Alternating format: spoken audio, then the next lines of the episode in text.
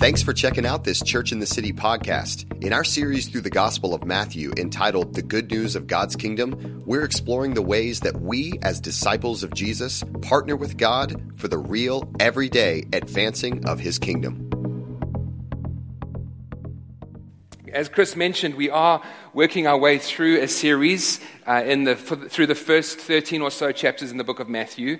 Uh, the good news of, of, of, God's kingdom is kind of what we have entitled the series. And the, the key verse that we are kind of preaching around, as it were, is actually found in our text today, Matthew chapter 4. And if you can just have a look quickly at verse 23 uh, it says there, Matthew writes about Jesus' ministry, the, the, the, kind of summary verse of what Jesus came to do. Jesus went throughout Galilee and he was teaching in their synagogues and proclaiming the good news of the kingdom and healing every disease and sickness among the people. These are, are this theme, this idea of Jesus preaching and releasing the love of Jesus and, and, and the power of God is a, is a theme and a concept that appears often throughout the book of Matthew.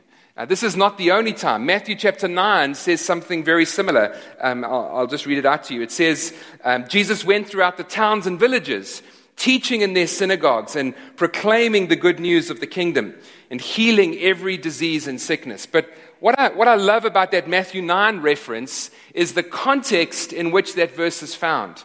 Because the very next verse in Matthew chapter 9 goes on to describe Jesus' heart. It says, that Jesus looked upon the people and he had compassion on them because he saw that they were harassed and, and, and were being tormented. They were like a sheep, they were like sheep without a shepherd. And, and so he turns to the disciples and he says, he says, The harvest is plentiful, but the workers are few. Ask the Lord, pray to the Lord of the harvest that he would raise up and release workers to go out into the harvest field. And I say all that to say these verses don't represent a mission statement for Jesus. Sometimes a mission statement can be very cold and calculated. These verses represent something of Jesus' heart. He loved people. He had compassion on people. He saw people struggling. He saw people who were sick and diseased and, and, and tormented by the devil, and his heart was moved with compassion. He, he had the, the Father's burden for these people.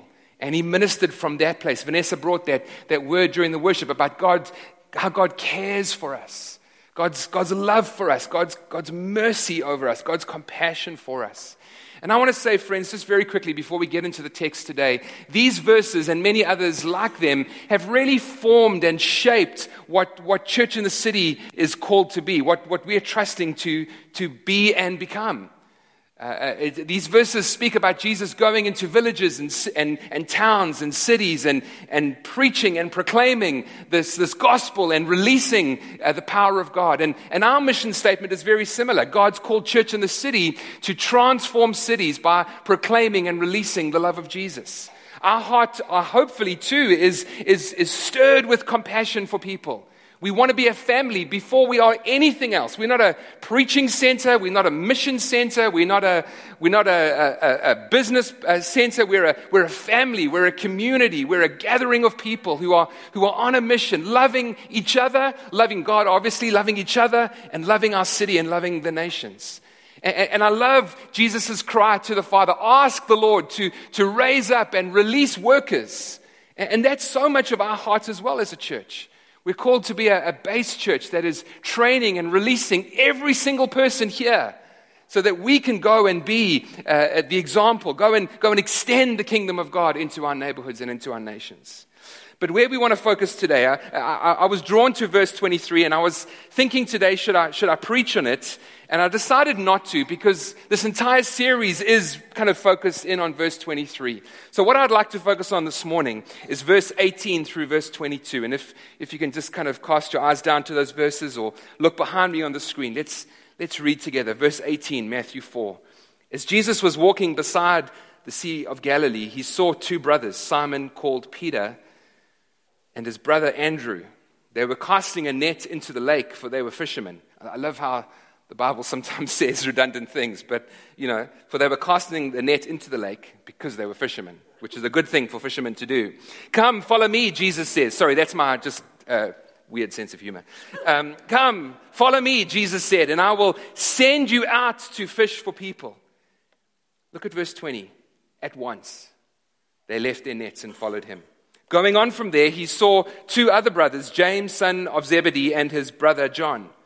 And they were in a boat with their father Zebedee, preparing their nets. Jesus called them, and look at verse 22. And immediately they left the boat and their father and followed him. So this is the, this is the calling of, of Peter and Andrew and, and John and James. Uh, don't turn there, but I want to read a, two verses from Mark chapter 2, which describes Jesus calling Levi. Levi is actually Matthew, the one who wrote the gospel that we are studying. So Mark chapter 2, verse 13 and 14. Once again, Jesus went out beside the lake.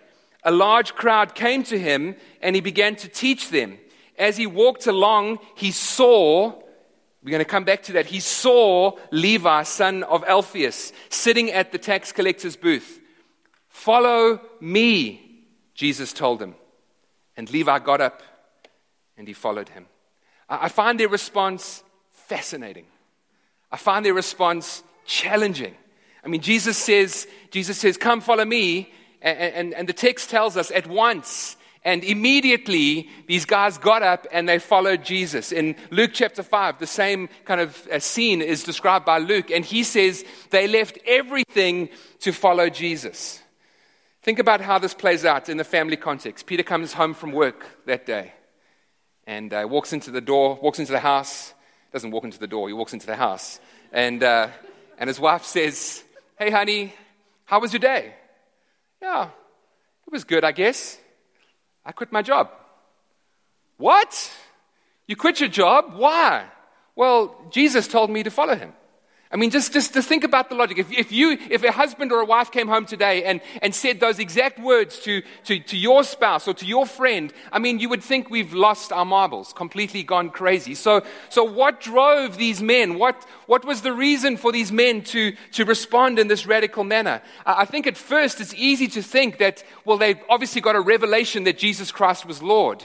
And, and, and, although that's easy to think, it's, it's, it's wrong because that revelation of Jesus being the Lord of all wasn't yet fully developed. Matthew 16, much later on, describes the time when Peter, uh, by revelation from the Father, says, proclaims that Jesus is the Christ. So, so in this, with this kind of uh, uh, understanding of Jesus still developing, what drove these disciples? What caused these disciples to follow in the radical way that they followed? Well, I think it's found in the three words that Jesus chose to use when he called Peter and Andrew, and when he called John and James, and when he called Levi. Come, follow me. It was every Jewish boy's dream to be a rabbi. That was the ultimate job. That was, that was the dream position. It's hard to kind of find an equivalent in our culture because there are so many various kinds of jobs that we can do. But the, the, sad reality was only a very, very, very small percentage of Jewish boys ultimately walked into the ultimate dream job to become a rabbi. They had that dream, their parents had that dream, but a very small percentage of them actually became what they had hoped or dreamed to be. The, the, the far greater reality was that many boys ended up working in their father's business, just doing the family business. They had to, most Jewish boys, most Jewish men had to live with the reality that they never became what they dreamed to become. It reminds me so much of my father. Not that my father dreamed to become a Jewish rabbi, but my, my father, for so many years, he's an inc- he, he was an incredibly intelligent man, incredibly creative man. Grew up in England during the Second World War. And uh, after the war, he had this passion and this dream to be creative. He wanted to, his ultimate job was to be a set designer for a theater company.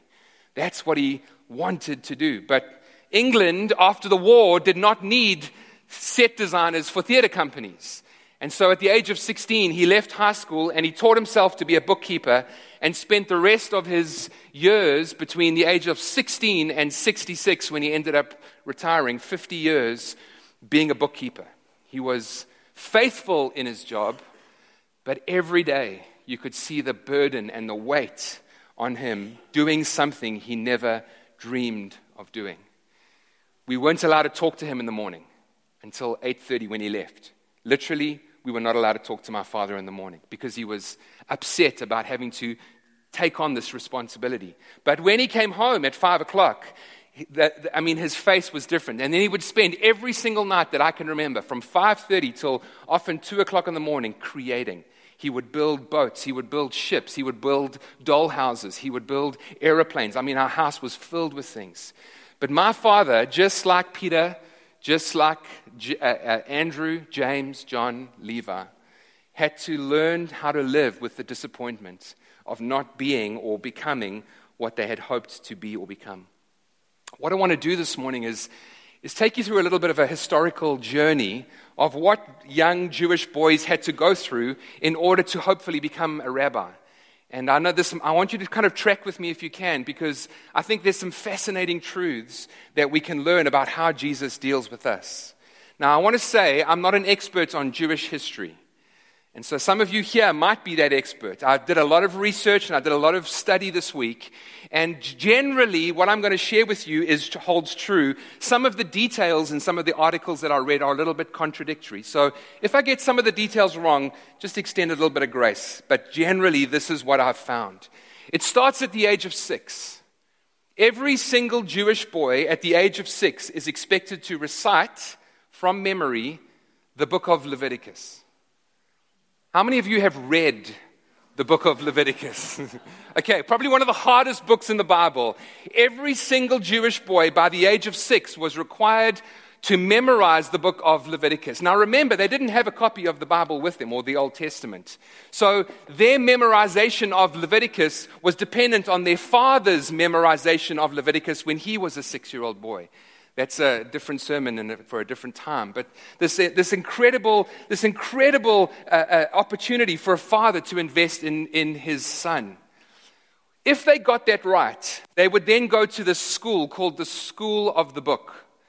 And at that point, so a, at, at, boys from the age of six or so to 12 or 13, at the school of the book, these boys would do some more memorization. Now they were required to memorize the entire Torah. Genesis through Deuteronomy, five incredibly difficult and complex books in the Bible. As I'm sure you can imagine, there's, lo- there's a high attrition rate. Lots of boys dropping out because they're not making the grade. Can't remember a verse in Leviticus, forgetting a verse in Deuteronomy or whatever. And so, what happened through those kind of five years or so, from the age of 10 to 14 or so, uh, sorry, from the age of 6 to 10 or 12, what those boys would do at every single break in the lessons, they would go back home to learn their father's business. Because the inevitable would happen with most of them. They would, they would be disqualified, they wouldn't make the grade. They'd end up falling away and have to take on the responsibilities of the father's business. That's why Jesus was a carpenter.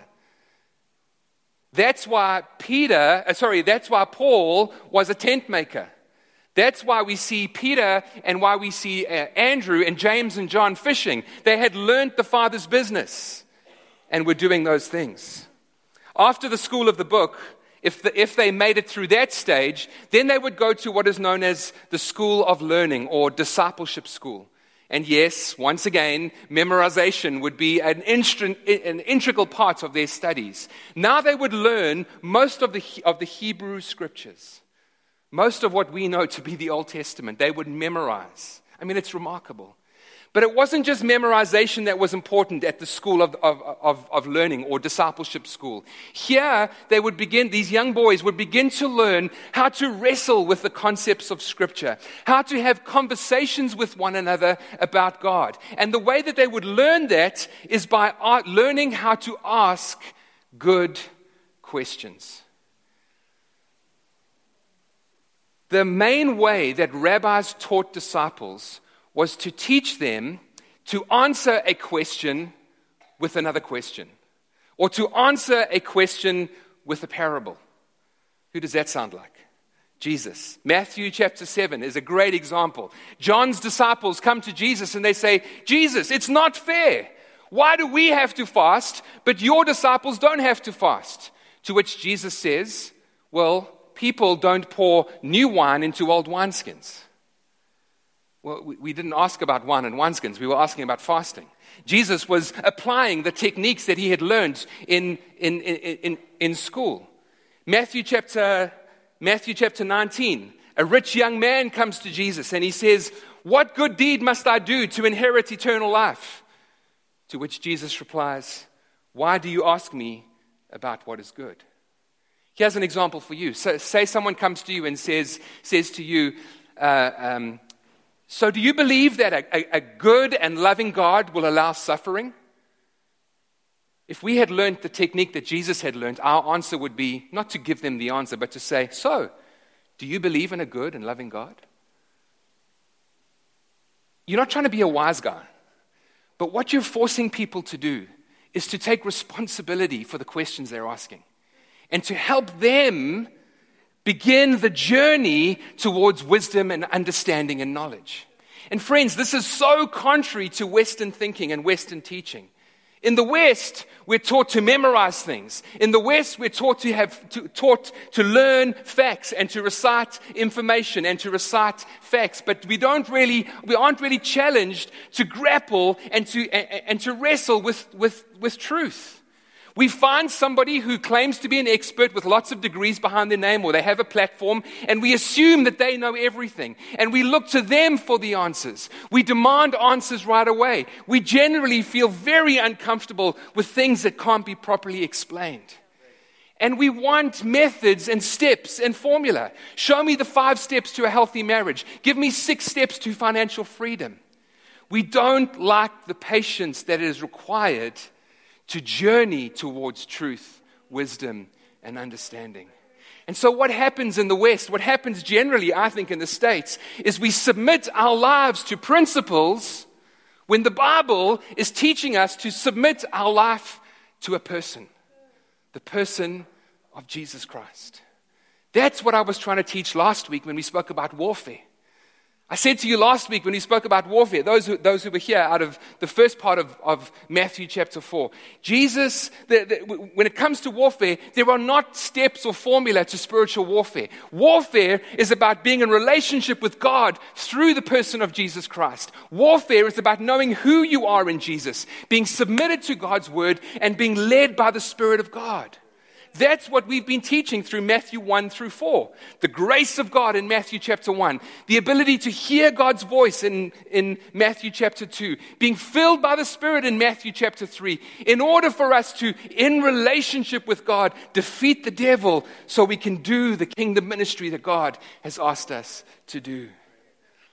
I want to say, friends, don't You've heard me say this before, and I want to say it again.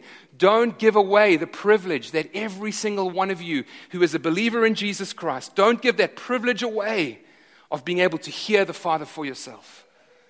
Yes, we, we, we, we, hold each other to account. Yes, we share perspective because sometimes hearing God can be, can be subjective. Sometimes we can hear what we want to hear. That's why we have one another. That's why we have leaders to help us. But, but I want to say, friends, leaders should never take the place of God.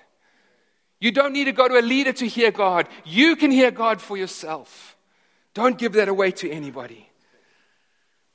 A rabbi's teaching or a rabbi's interpretation of the Torah or the scriptures was called his yoke. What this rabbi would do was when he found some disciples, normally two or three disciples that he would work with, he would, he would entrust or, or he would share his yoke, his, his interpretation of the Torah to these young disciples for them in turn to continue his understanding of the scriptures. And this rabbi was only doing what had been done to him this, this interpretation of Scripture, this yoke that had been passed down from generation to generation. Every now and then, though, every four or five generations, there was a rabbi who arrived on the scene who was called a rabbi with authority. And I won't get into how he was identified as such, such a rabbi, but he, because he was a rabbi with authority, he was given the opportunity, he was given the freedom to interpret the scriptures with fresh insights and with fresh understanding. Now, those of you who know your Bibles, do you know what the crowd said at the end of Matthew 7 when Jesus had finished teaching on the Sermon on the Mount? Those that had gathered to listen to Jesus teach heard him, they said this When he had finished, the crowds were amazed at his teaching because he taught as one who had authority, not as their teachers of the law had taught. There was a new rabbi in town and was, his name was Jesus. And he came with a fresh yoke. He came with a new yoke, a fresh understanding, and a fresh interpretation of the scriptures. He came not just to teach, but to set people free. He had the authority to liberate people through the ministry that the Father had placed upon him. I love the, the story, the, the, the, account that is shared in Mark chapter 1, where right away, from the very beginning of Jesus' ministry in the Gospel of Mark, he goes into a synagogue and he begins to teach.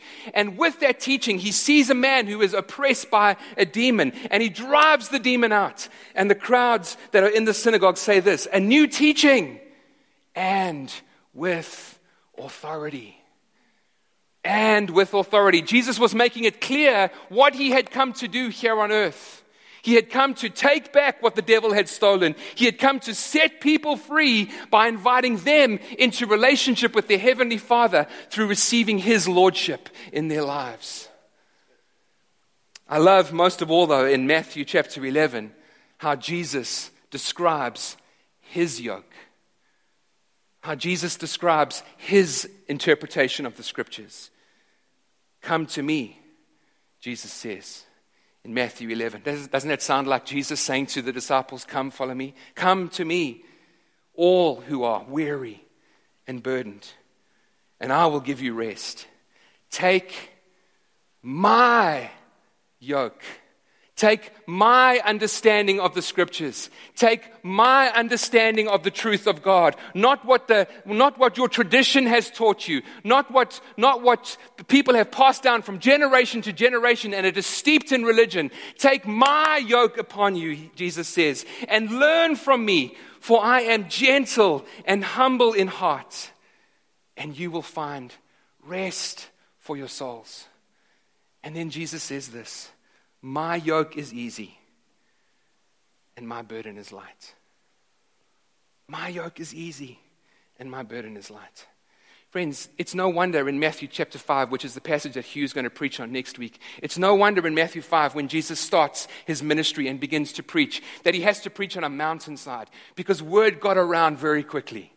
There's a new rabbi in town, and this man has authority, and he has a yoke that is easy and light.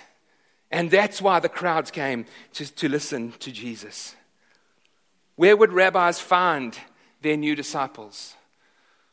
Well, rabbis, most of the time, would go to the school, the school of learning the discipleship school, and they would look for graduates, those young boys who had passed all the tests and who had learned how to converse and how to wrestle with the truth of Scripture. They would, they, they would go and they would look for suitable candidates who, who knew the Scriptures and people that, uh, boys that they could entrust their yoke to. And you know what words that rabbis would use to call somebody to say, Would you come and be my disciple? They would say the words, Come, follow me. The words that every single Jewish boy had grown up longing to hear. But Peter and James and John and Andrew and Levi never got to hear those words because they had fallen short of what was expected of them. They had been disqualified from being chosen as a disciple. And they had gone back to their father's business to learn how to be a fisherman and to learn how to be a tax collector. And so, this new rabbi, this new rabbi with authority, this new rabbi with a, with a yoke that is, that is easy and a yoke that is light, this new rabbi that is bringing a yoke of, of grace and peace and mercy and patience and kindness and love. This new rabbi, where does he go to find his disciples? He doesn't go to the discipleship school, he walks along the side of the lake. In fact, Luke chapter 6 tells us that before Jesus chose his disciples, he spent a night in prayer, waiting on the Father, asking God for wisdom and revelation to, to, to, to, to, to show him who was it that he needed to choose. And if you go back to that text we had a look at in Matthew chapter 4, it says, Jesus walked on the side of the lake and he saw Peter and Andrew. And he saw James and John, and he saw Levi. That word to, to, to, to see is such a fascinating word in the original text. We have one word, the word see or saw, to describe that, that, that ability to perceive something. But, but this word that Jesus, this word that Matthew uses to describe what Jesus did is so much more than just biology the biology of seeing, the biology of perceiving, the biology of, of knowing. It speaks of to see with the mind's eye.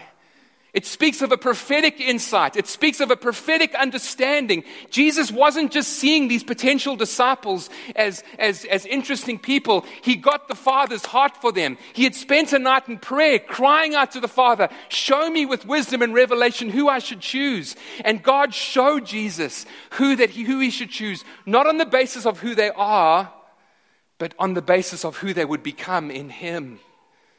Jesus walks along the side of the lake and he says to, to Peter and he says to Andrew, Come, follow me. The words these men had longed to hear, but never did. It's no wonder they left their boats immediately and followed Jesus. It's no wonder they gave up everything and said, Amen, lock, stock, and barrel. I'm in wholeheartedly. Everything else I'm putting aside because this rabbi sees something of potential in me and I'm going to follow him. When Jesus called these disciples, he was calling disqualified people, he was qualifying disqualified people. And he was placing upon them a fresh yoke and a new yoke, a yoke of grace, a yoke of mercy, a yoke of kindness, a yoke that was easy and a burden that was light. And he was calling them to, to continue to help in, in, in extending his kingdom. Take my yoke and extend it and extend my kingdom into the nations of the world. Friends, I want to say Jesus is still doing this today. This is still Jesus' ministry today. Jesus sees you and me. He sees every single person on this planet. He doesn't see us for our, for our failures and our shortcomings and our insecurities and our doubts and our fears. He doesn't see us for the guilt and the shame from the past.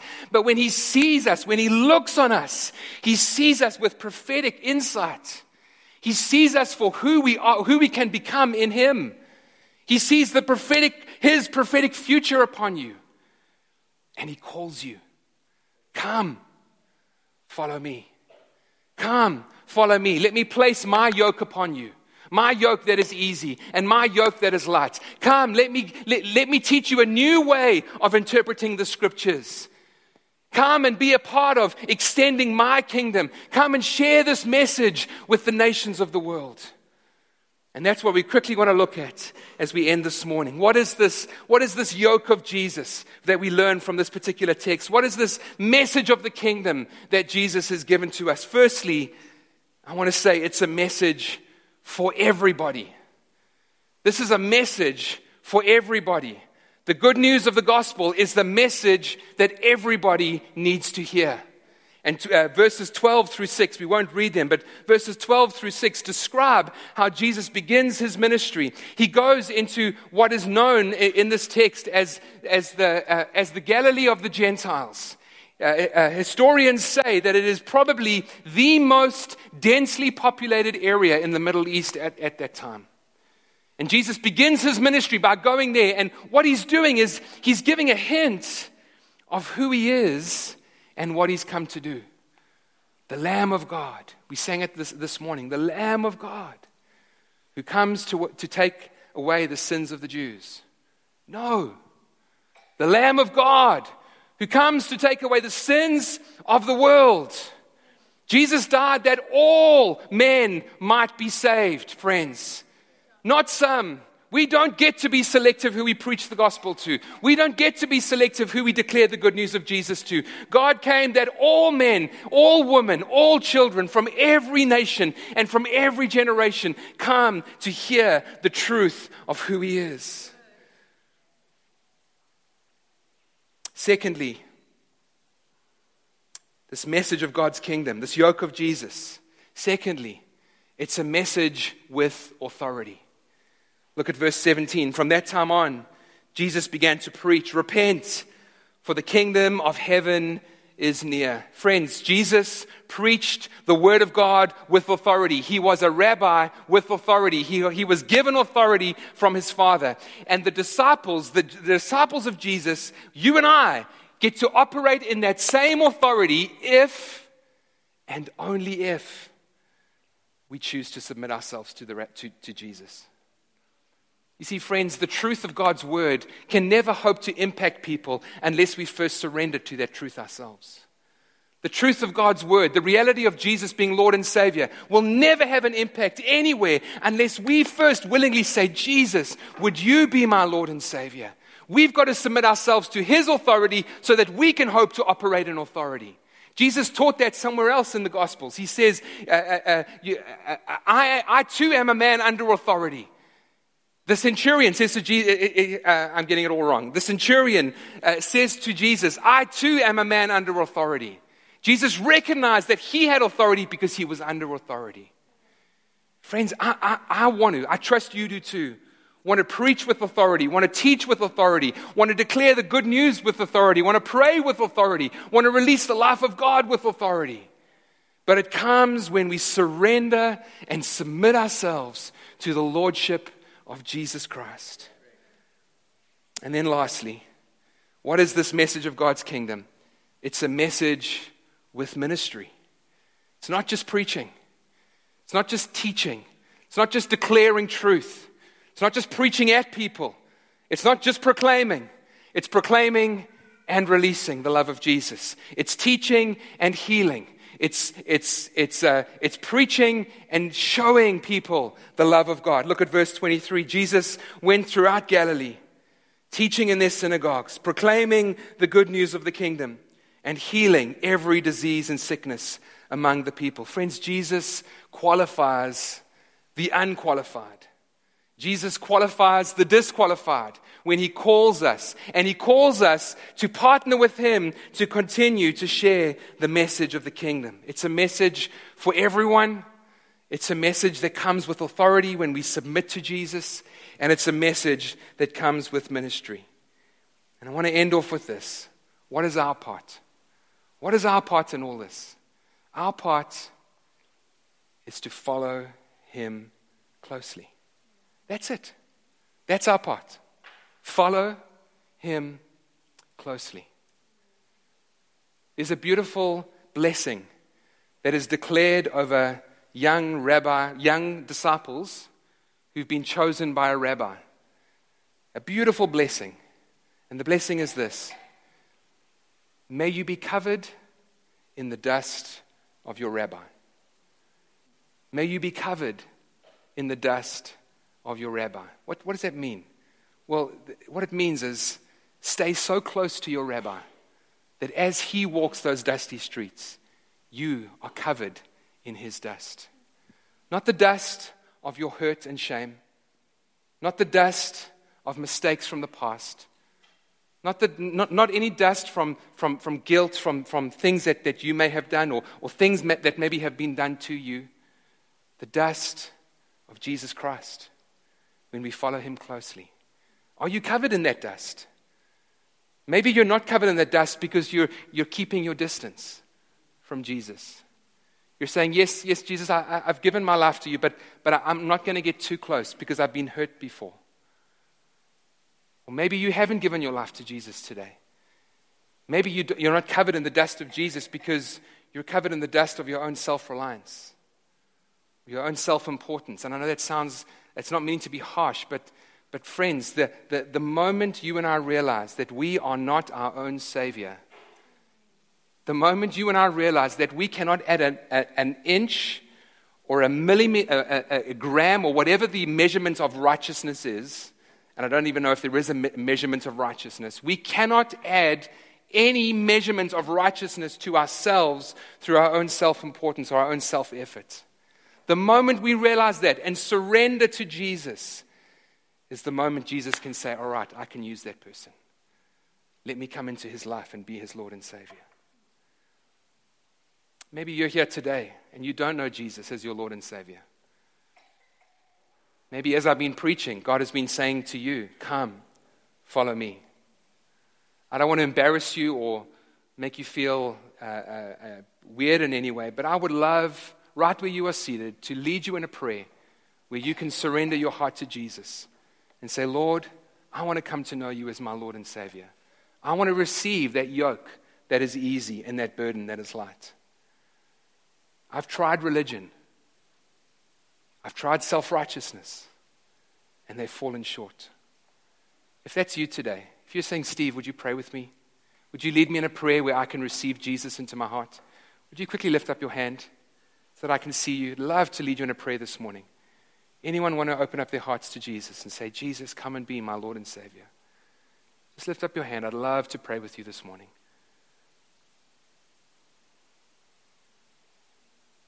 Heavenly Father, we thank you so much that you sent Jesus to die on the cross.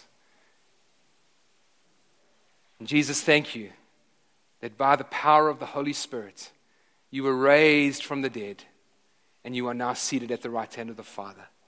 Thank you that we do not just serve a God who, who was, but we serve a God who was, who is, and who is still to come. You are seated at the Father's right hand, Jesus. And the good news of the gospel, Lord God, is that we are found in you. We are at the Father's right hand. Lord, I pray over every one of us here this morning. Lord, help us to follow closely. I pray, Father, that we would be covered in your dust. We would be covered in your glory dust, Lord Jesus. We would be covered in your mercy. We would be covered in your grace. We would be covered in your love and in your compassion and in your patience.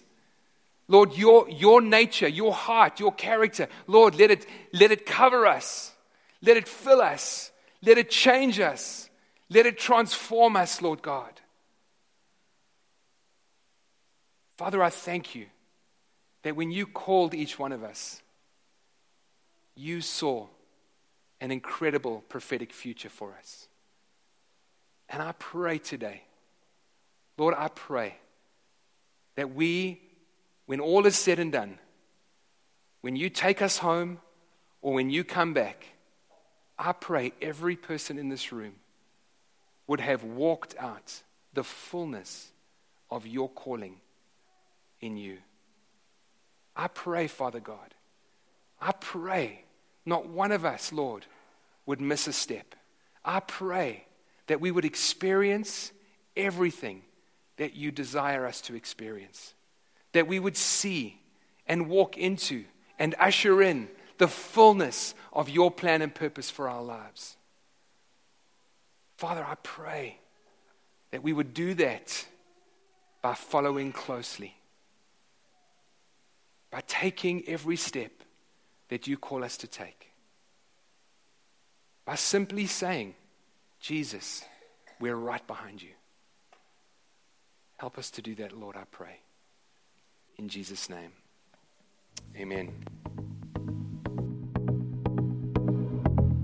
Thanks again for listening. You can always check out more messages at churchinthecity.us or on iTunes.